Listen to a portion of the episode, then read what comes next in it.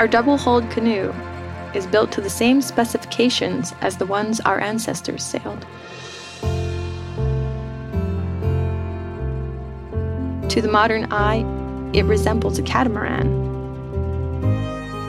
A big floating room, seventy-two feet long and twenty-four feet wide, with no walls and no roof. Nothing to protect you from the wind and the water and the waves and the sun. I stay on the very edges of the canoe, nothing but a single railing to protect me from falling over the side, because I want to be able to feel the wind. I want to be able to feel what's going on beneath it.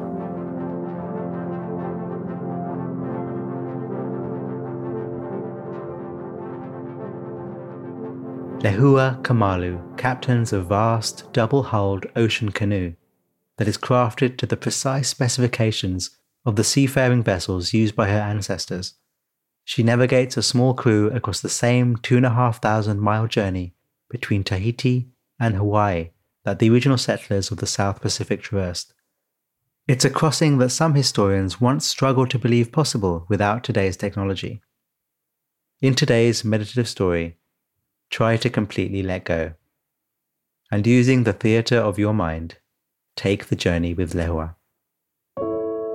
In this series, we blend immersive first-person stories with mindfulness prompts to give you a deep sense of well-being at any time of the day. From Wait What and Thrive Global, this is Meditative Story. I'm Rohan, and I'll be your guide.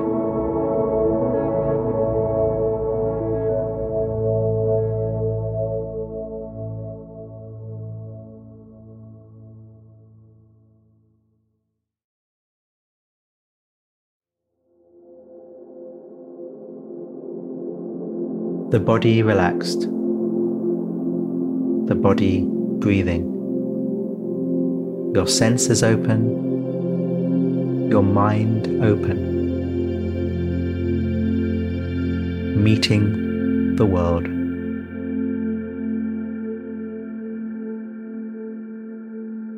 There is an old saying that seasoned voyagers share as they prepare to head out to sea. You don't know where you are unless you know where you've come from. I have my back to the sea, my gaze fixed on the lagoon as we set out to sail from Papeete Harbor in Tahiti. The crew casting off the lines that tether us to land. That little piece of ancient wisdom nourishes me as we move deeper into the ocean on our journey. On shore, the crew's families and friends gather alongside local Tahitians to celebrate our push-off.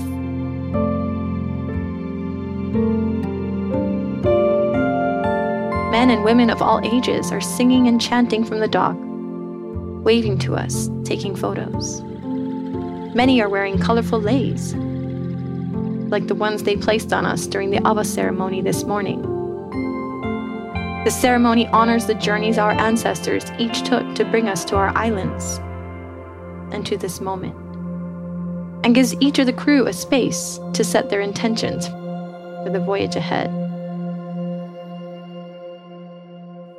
I've been voyaging for seven years, and when I'm not at sea, I'm preparing.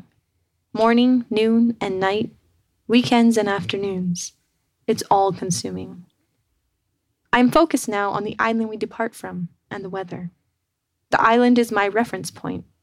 I use it to orient our vessel on the map I am drawing in my mind, to chart our course from here to Hawaii, twenty-five hundred nautical miles ahead of us. I watch the steady wind push through the grassy hills surrounding the harbor. It's a truly spectacular day, both windy and sunny. What we call a typical trade wind day. In conditions like this, there aren't really any waves, only great winds, so we can just glide along and be dry.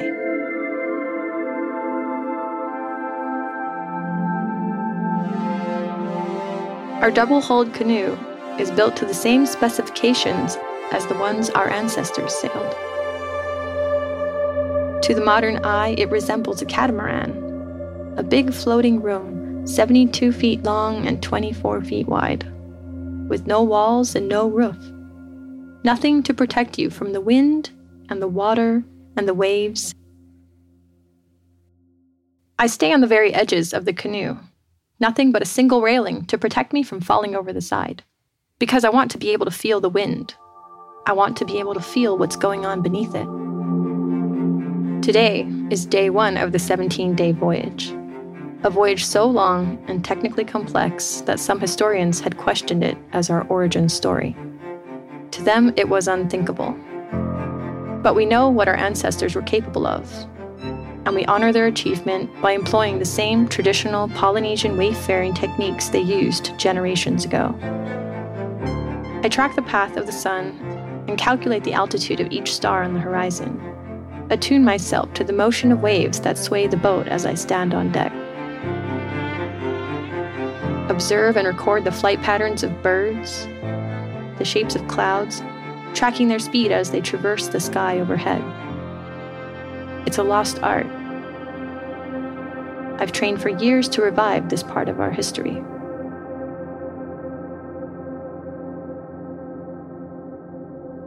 Let's stand with Lehua here on the deck. Feel the movement of the sea underneath your feet. The birds, the wind, the vastness all around. Notice Lehua's attention, steady, acting from her history. What do you feel?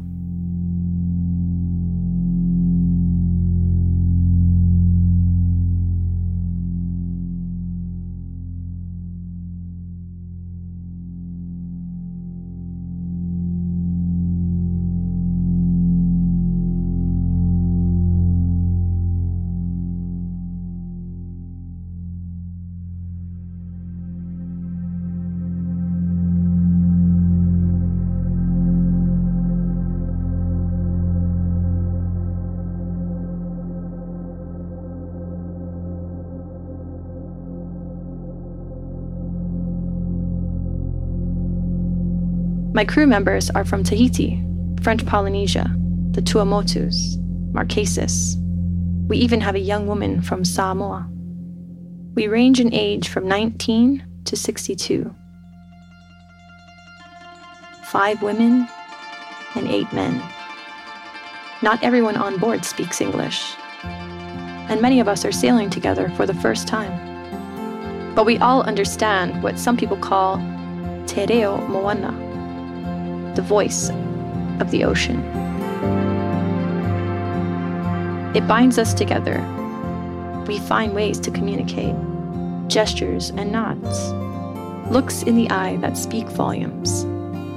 We have a sailmaster ready to repair any damage, a watch captain, a medical officer, a carpenter, and a fisherman. And of course, we have our apprentice navigator, who shadows me, ready to step in if I take ill or fall overboard and get lost at sea.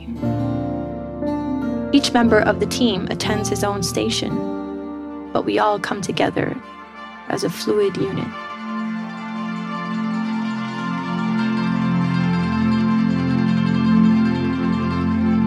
By six a.m., the sun rises. A burst of vibrant color rippling over the surface of the water. Thin electric fingers of yellow and pink, simultaneously reaching towards the canoe and grasping at the sky. Our fisherman Matahi has been up since three a.m. With him is Matatini from the island of Rangiroa. Matahi has run a hand line off the back of the vessel, trailing in the water. There is no pole. It is attached by a rubber band to the back of the canoe. When we hear the band snap, we know something is on the line. A commotion breaks out. Within the blink of an eye, they get there, handing off the paddle to another steersman. Matahi is about five foot six. He's muscular. He's a carver, an artist, and a dancer. His movements appear effortless.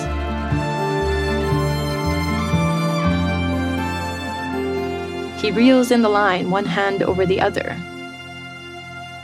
In mere seconds, Matatini leans over with a gaff and pulls up a glistening ahi tuna with one arm, as if he's done nothing more strenuous than tie his shoe.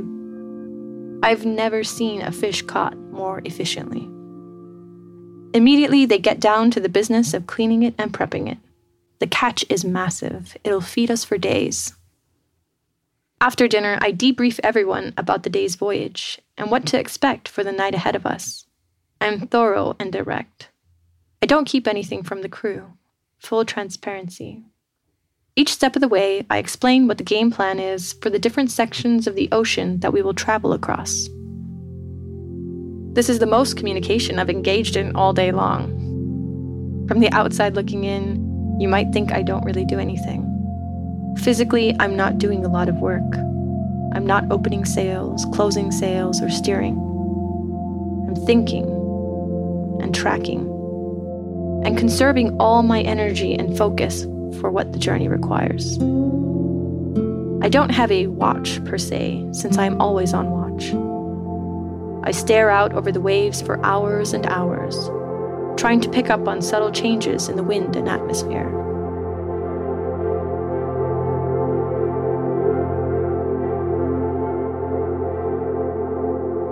Let your attention be like Lehua's. Open, expanded, relaxed, sensitive, picking up on subtle changes. Notice what is happening around you.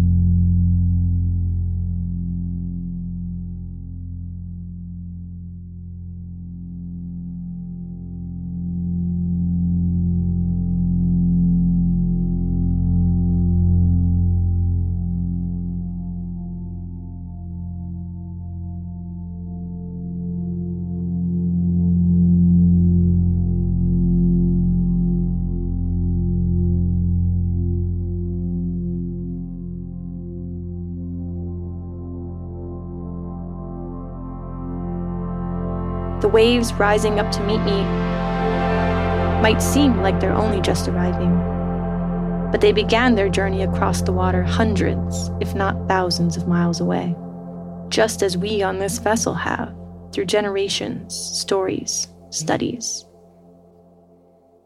Seven days into our journey, we hit the doldrums, the deadening calm that you find often at the equator. The wind and water are completely still. We are powerless. The boat is being pulled at the mercy of the prevailing current. Clouds cover the stars. It is an eerie feeling. On the eighth day of our trip, and our second day in the doldrums, the weather begins to fluctuate. One hour, it's totally flat. The next hour, a light wind from the east puffs across the boat, brushing my face. My hair lifts gently in the breeze, falling upon my shoulders, and then lifts again. It's heartening. Then just one hour later, there's a hammering wind coming straight down on us, and a downpour. I can feel the water cascading in continuous streams from my head to my feet. It continues to fall heavy on my body. The winds swirl around us, coming from all directions at once. I anchor my feet on the deck and grip the slick railing with my hands. Layers of low-flying dark clouds obscure my vision, so thick that the sun can't shine through at all. It's pitch black. At this point, we can't even see the waves, but we can feel them. The waves are not the long, rolling waves we normally find at sea. We can ride those waves up and down, bobbing over their crests and troughs. But the wind and the waves here are condensed. What we're getting is just wall after wall after wall after wall of water. I feel the force of each wave as it punches the side of our canoe. A rhythmic pounding, boom, boom, boom. We cannot hold a course with waves like these hitting us. They force us in a direction we don't want to go. I'm pushed further and further from this mental route that I have mapped. I feel defenseless and exposed. The raw force of it is humbling. But right now, I can't afford to miss a sign. It's the twelfth day of the trip and the fifth day of darkness. I'm looking specifically for the sunset, because if I can pinpoint one direction on my compass, then I know exactly where I am. I just need that one point. Finally, all of a sudden, the sun penetrates the clouds for just a moment. One pinprick of diffuse red light. We decide to call it the dragon's eye. Knowing now, in this flicker of an instant, where the setting sun meets the sea, I can orient the vessel in space. Morale spikes, and I see a communal relief in the faces of the crew. We're too far west, so I hone in on my target, Hawaii, east side of the Big Island. I see Ursa Major, Minor, the Big Dipper, the Little Dipper.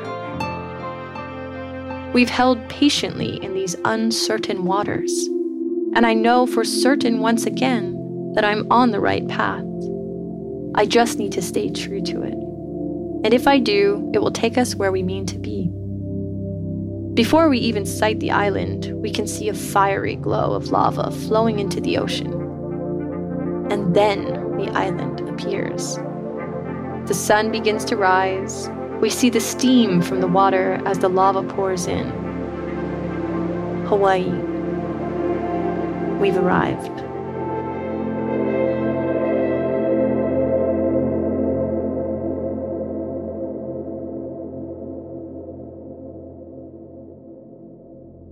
They have arrived. Bodies, minds together. And at their destination. Where are you? Is your mind here or is it elsewhere? If you're distracted at all, can you arrive now too?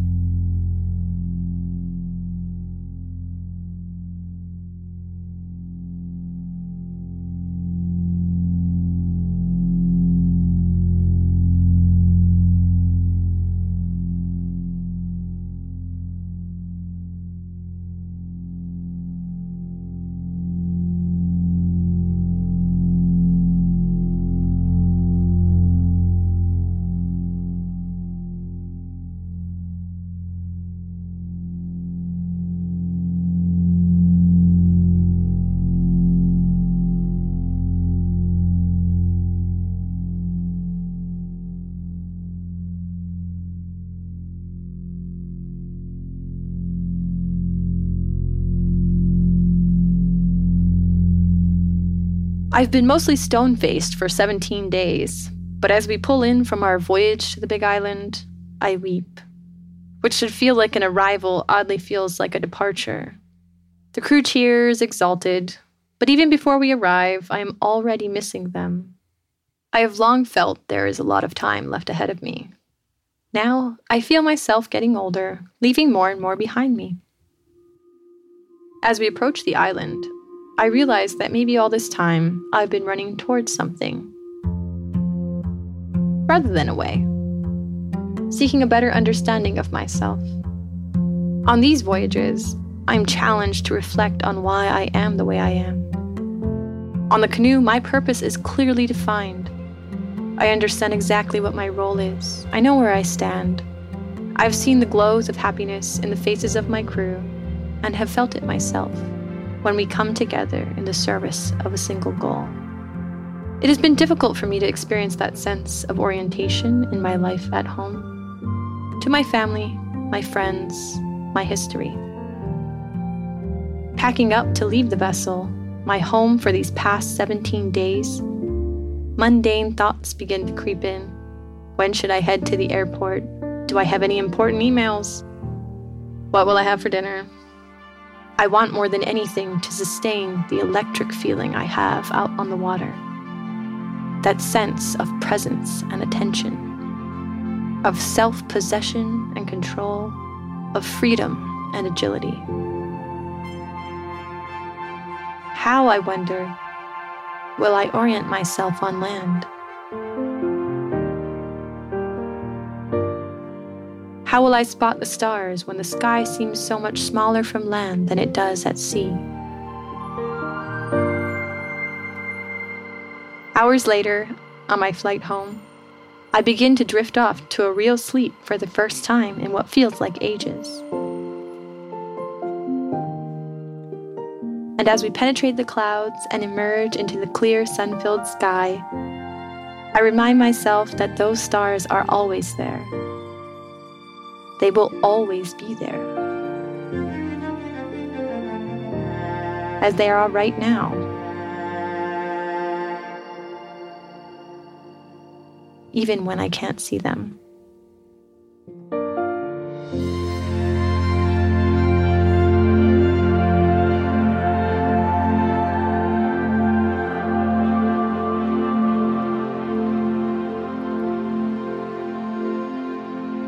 Thank you, Lehua.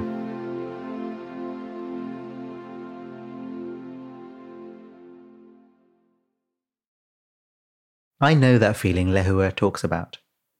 The wish to sustain the feeling she had out on the water when she goes back onto land. As a young man, I spent a lot of time on meditation retreats, and it was always the question that came up for me as they came to an end. How to keep the calm, the balance, the bliss even, as I moved back into my city life. After struggling several times, I realized it was the wrong question. Long meditation retreats, the nature of voyages such as Lehua's, are unique environments.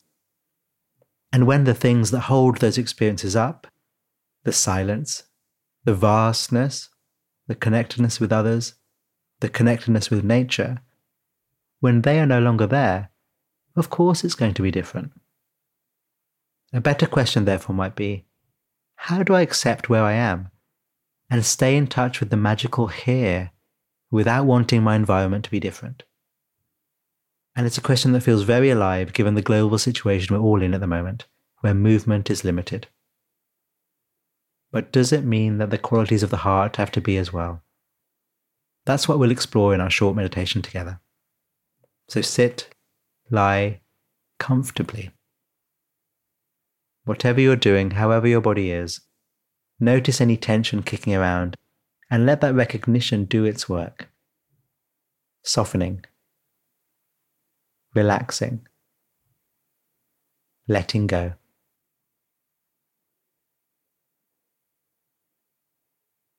The first thing we're going to do together is remember a place where you feel most connected with the world around you. For Lehua, it's the open sea. What comes to mind for you? For me, it's the hills in the west of Scotland, the lochs below, the land majestic, big skies. What place or space do you first think of as a place of connection and peace? Bring it to mind, however makes sense to you.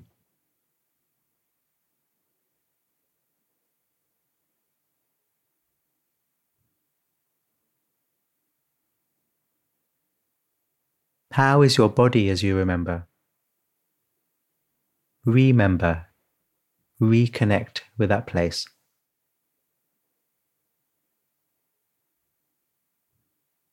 That memory in the body, that openness in the body, always accessible, even here, even when we feel confined.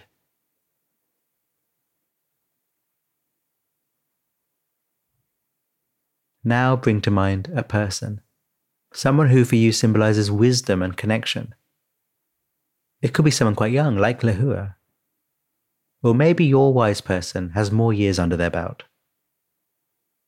See them, Visualize them. Sense them standing.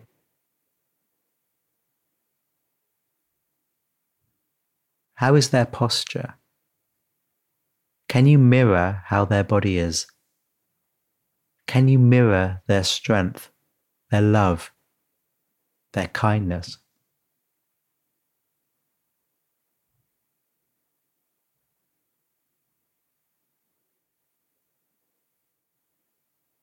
That memory in you, your wise being, always accessible, even here, when we feel constricted. And just as Lehua and her crew had to move through the storm, the rain, the darkness, being gentle on yourself, and only if you feel okay to do so, can you bring to mind a time when you had to deal with the difficult, which at the time felt so overwhelming, but you got through? Remember that time. See, sense yourself at that time. See your strength, your skill, your wisdom.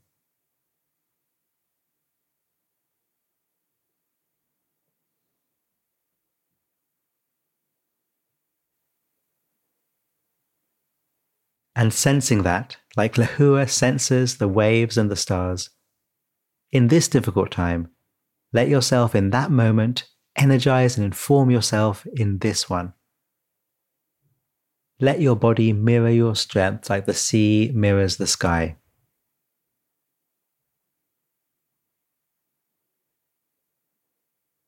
Remember with your body, and let that memory be the pinprick of sun with the power to diffuse the darkness.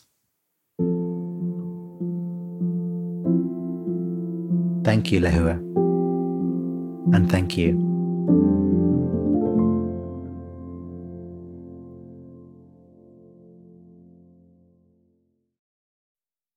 On behalf of the team at Meditative Story, thank you for spending time with us today. We love creating the show for you. And if the show serves you in a meaningful way, we'd love to hear from you. Would you take a minute right now to write us a review in your podcast app? When you leave a review, it really inspires our team. And we're a group who derives so much energy from understanding how Meditative Story impacts you. It's also a way for you to pay it forward by helping others discover the show. So if leaving a review speaks to you today, we'd really appreciate it.